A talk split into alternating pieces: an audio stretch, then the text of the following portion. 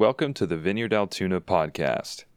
If you have any questions or just want more information, you can visit our website at vineyardaltoona.org or any of our social media platforms at Vineyard Altoona.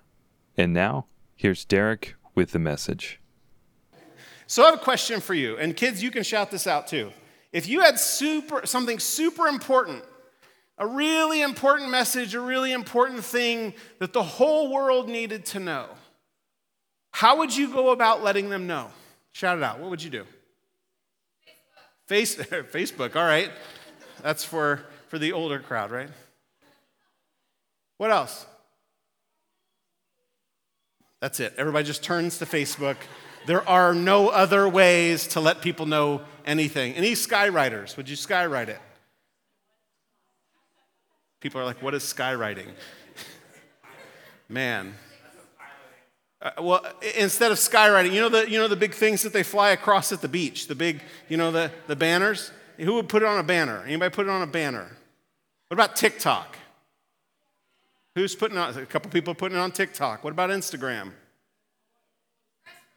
Press release. How many of you are going to fax it to the billboard? All right, I like that. I like that. Craigslist. Okay.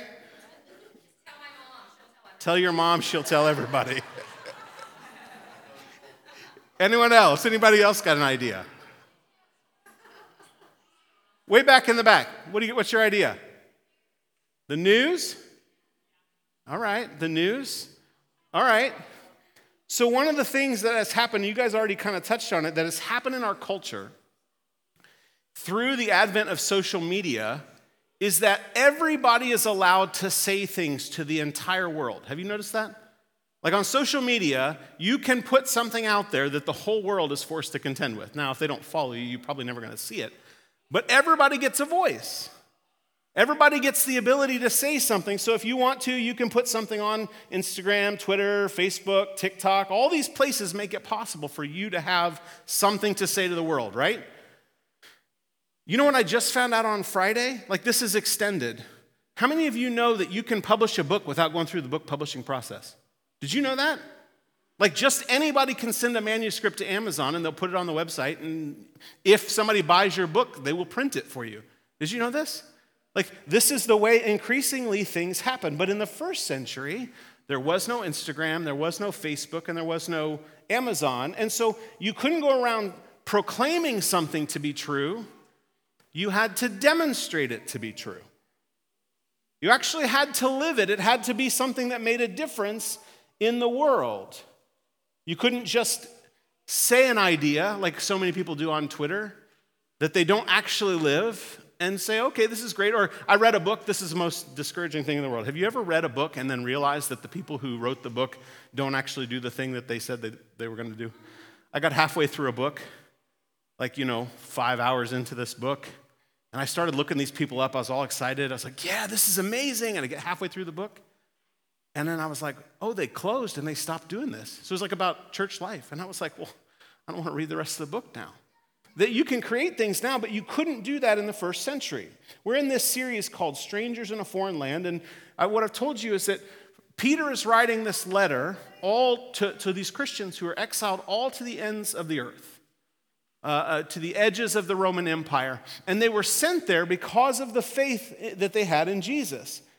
And what, they, what Peter wants to make sure happens when they get there is that this gospel message spreads. If you haven't captured yet, in 1 Peter, the essence of 1 Peter is how does the gospel spread in a place where people don't support your faith? Anybody feel like you live in a place where nobody supports your faith? Live in a world where nobody supports your faith. This is the idea behind 1 Peter. And so today, what I want you to see is that Peter teaches us to live a life that testifies to King Jesus. We're not going to just put it on social media, but we would live a life that testifies to King Jesus. I'm calling this message Committed to a Kingdom Way of Life. Would you all pray with me? Kids, would you pray with me? We're going to pray, all right? So, Lord, I do just welcome you into this space. And Lord, we're so grateful for all that you're doing in and through the kids' ministry. And Lord, I do pray for more. that these kids would follow you as far as you call them, that they would be filled with your spirit. And I pray, Lord, that you would come in this space, that you would fill us with your spirit, that you would come and have your way. We welcome you here. Lord, would you put power on this message in Jesus' name? Amen. Amen. First Peter is where we're at. Shocking. All through the summer. First Peter, uh, we're in chapter 2. We're going to begin at verse 11. We're going to read to verse 17. Here's what we read. Dear friends, I urge you, as foreigners and exiles, to abstain from sinful desires which wage war against your soul. Live such good lives among the pagans that though they accuse you of doing wrong, they may see your good deeds and glorify God on the day he visits us. Submit yourselves for the Lord's sake to every human authority, whether to the emperor as the supreme authority or to the governors, who are sent by him to punish those who do wrong and to commend those who do right. For it is God's will that by doing good you should silence the ignorant talk of foolish people. Live as free people, but do not use your freedom as a cover up for evil. Live as God's slaves. Show proper respect to everyone. Love the family of believers. Fear God. Honor the emperor. Okay, so these people that Peter's writing to have been sent to the furthest edges of the Roman Empire, like I said. And at the very beginning of the letter, we talked a few weeks ago about how Peter's like saying, This is who you are. You're chosen people. You've experienced God's mercy. You've been selected. You are the recipients of this gospel, this salvation. You're special. You have received the mercy of God. And then last week, Evan was talking about you're a, a royal priesthood, a holy nation, a chosen people. And what all through this time Peter's been trying to say is, you are the continuation of what God has been doing in the world.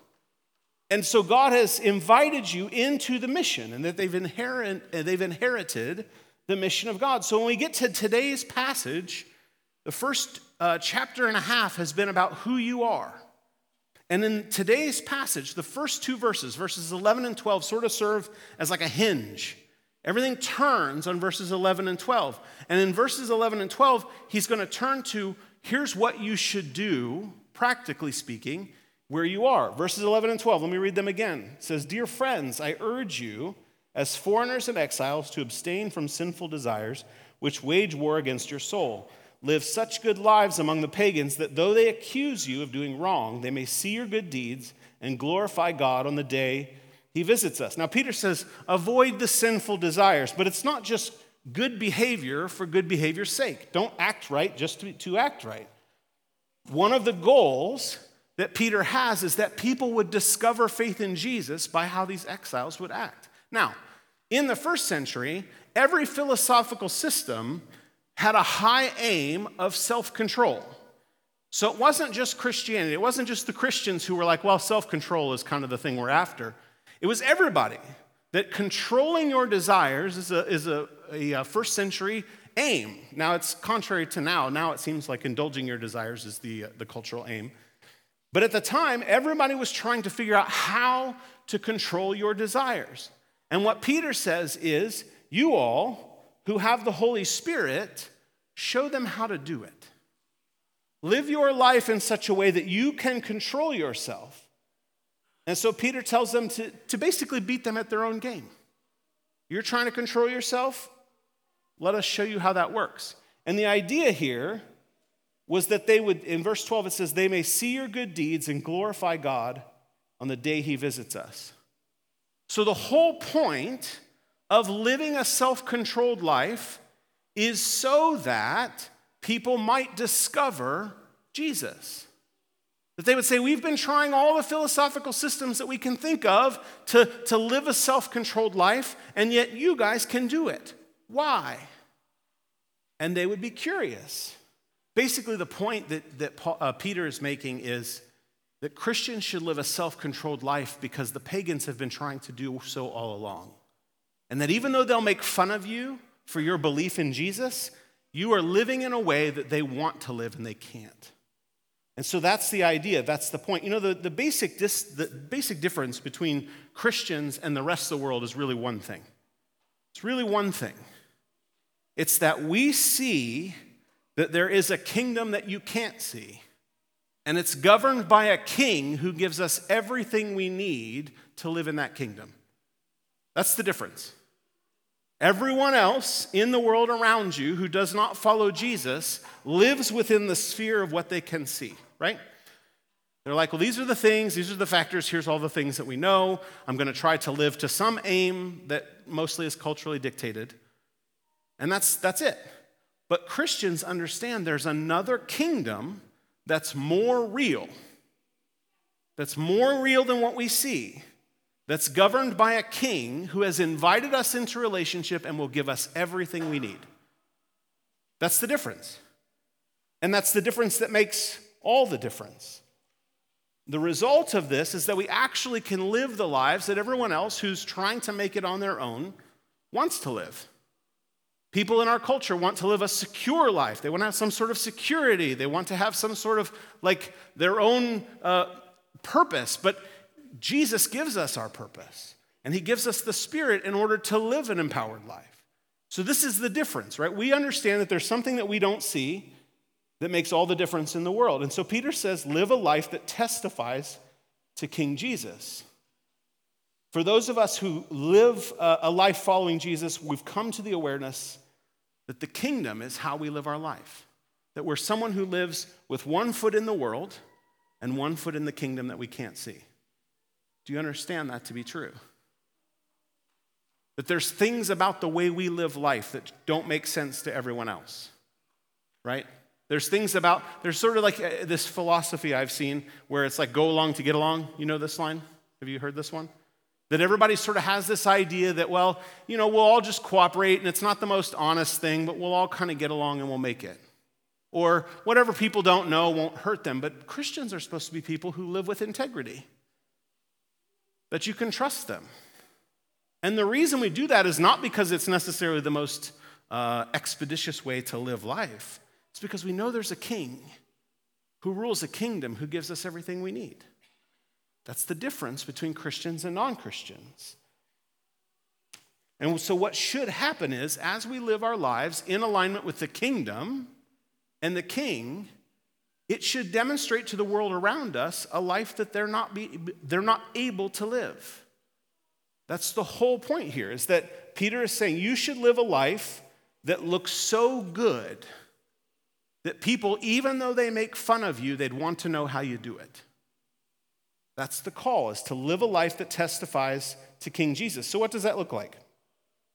It could look like a whole lot of things, but this understanding that, that Peter is saying, live a life that testifies to King Jesus, will inform the next two, roughly two chapters of 1 Peter. So, what he does is he gives us this concrete thing. He says, live a life that testifies to King Jesus. And now he's going to give us a whole bunch of examples. And in verse 13, here's what he says He says, Submit yourselves for the Lord's sake to every human authority, whether to the emperor as the supreme authority or to governors who are sent by him to punish those who do wrong and to commend those who do right. For it is God's will that by doing good you should silence the ignorant talk of foolish people. Live as free people, but do not use your freedom as a cover up for evil. Live as God's slaves. Show proper respect to everyone. Love the family of believers. Fear God.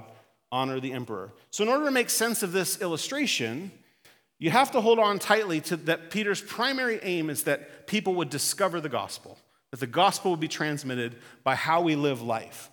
And so he gives this example to the Christians about how this works. He's talking into a first century context. Does that make sense? So the things that he says, we can't just go, well, let me find an emperor and I'll honor him and therefore I've got it figured out. Does that make sense to you? Like the Bible, maybe this, let me, you know, this wasn't written primarily to you? Like this was actually, a lot of these letters are written to someone else. So we can't just say, well, let me, let me just take verses 13 and 17 and we'll just sort of like just directly apply them. We have to understand what it is that Peter's trying to say. We have to get the principles that Peter's trying to write and then say, how does that apply now? And so, what Peter says is that, that, uh, that we're completely surrendered to Jesus, and then we're as agreeable to everyone else as we can be. That we're completely surrendered to Jesus, and then be as agreeable to everyone as we can be. Be as respectful as, and honoring as that allows. Now, how is, how is that? How does that work? You see, think about it for, for a second in this way. These Christians had been part of Rome, and the Roman Empire and the emperor had exiled them mainly for suspicion about their religious beliefs. So they would have every right in the world to be angry. They would have every right in the world to be bitter, to be uh, to, to get back at the, at the emperor. They would have every right in the world to complain, to hold a grudge. And Peter tells them, don't do that. Respect everyone around and honor the emperor. Why does he do that?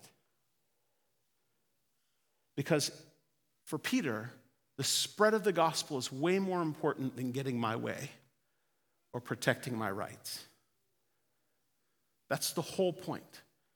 The spread of the gospel is way more important than me being treated the right way. It's way more important than getting my way. It's way more important than getting my rights. You know, we live in this country and in this city that is increasingly more unsupportive of our faith as followers of Jesus. You live in a place where increasingly, even some of us might be seen as, as a hate group. Increasingly, people are not supportive of faith in Jesus we, most of us live uh, in neighborhoods where people aren't just like building one another up in their faith, right?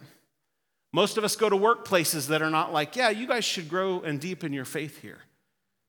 Many of us go to schools where they're not like, well, let's make sure that you're deep in your faith in this school. Some, uh, many of the colleges that we go to are antagonistic to faith. And what I have seen hinder the spread of the gospel in our city and in our country is this deep, like rooted desire in Christian lives to get our rights and to have my way. We got to make sure that we get what's, what, what we deserve, what we're allowed. We got to make sure that we get our way. We got to make sure that everyone lives our way. And what Peter says here, it's not about your rights. It's not about getting your way, it's about what will it take for the gospel to spread. Because the only thing that will change a culture is that the gospel permeates it, right? Have you ever tried to change anything by just putting a rule in place? It just doesn't work, right? Because then everybody's angry about the rule and everybody wants to push back against the rule. The most important thing is the spread of the gospel. And it would be far more, uh, far more uh, effective, that's the word I'm looking for, far more effective to the spread of the gospel if we were people who held tightly to King Jesus. We were not surrendered to anyone else. We had no other allegiance but King Jesus. That we lived lives that demonstrated King, that Jesus is our King. And then that we were as agreeable as that allowed us to be. That we were as respectful and honoring as that allowed us to be. Well, does that mean we should just let everyone walk all over us? Shouldn't we fight for what's right? Why would we submit to people who are not Christians? Because Jesus is our model, who, for the sake of the kingdom, surrendered himself to pagan authority, surrendered himself to the Pharisees for the sake of the kingdom and the furthering of the gospel. Because the kingdom is far superior than any authority on earth, Jesus laid down his life so that the gospel would spread. And if Jesus is our model, that's the way we do our lives. Jesus said this in John 12 Very truly I tell you, unless a kernel of wheat falls to the ground and dies, it remains only a single seed. But if it dies, it produces many seeds. Anyone who loves their life will lose it, while anyone who hates their life in this world will keep it for eternal life. Whoever serves me must follow me, and where I am, my servant also will be. My Father will honor the one who serves me. Friends, we know those of us who love, know, love, and follow Jesus are to live lives that testify to King Jesus. You know, when we become Christians, what we often say is we've given our lives to Jesus. You know this phrase? And the terminology is really important. Because if, until we have surrendered our entire lives to Jesus, we always want our rights. We always want our way. It's really hard to lay your life down for the sake of the gospel if you haven't surrendered your entire life to Jesus. The terminology here is really, really important. Because what I think we're called to do is to make the gospel the most important thing and the spread of the gospel the most important thing. But the only way that works is if we have completely surrendered our lives to Jesus, that we've counted it all as loss for the sake of knowing Jesus, and that we're people who are concerned at the highest level that people meet Jesus. Interestingly enough, we say that our mission statement is to transform the spaces we habit, inhabit by the power of the gospel. That's the point. This is the whole point. And as we go forward, there's going to be things that Peter says that are not going to make sense if we don't understand this. The most important thing is that we would live lives that are devoted to Jesus. Thank you again for choosing the Vineyard Altoona podcast. We're so excited to see how God will release his kingdom in and through you today for the glory of Jesus Christ. With this, be blessed, and we'll see you next time.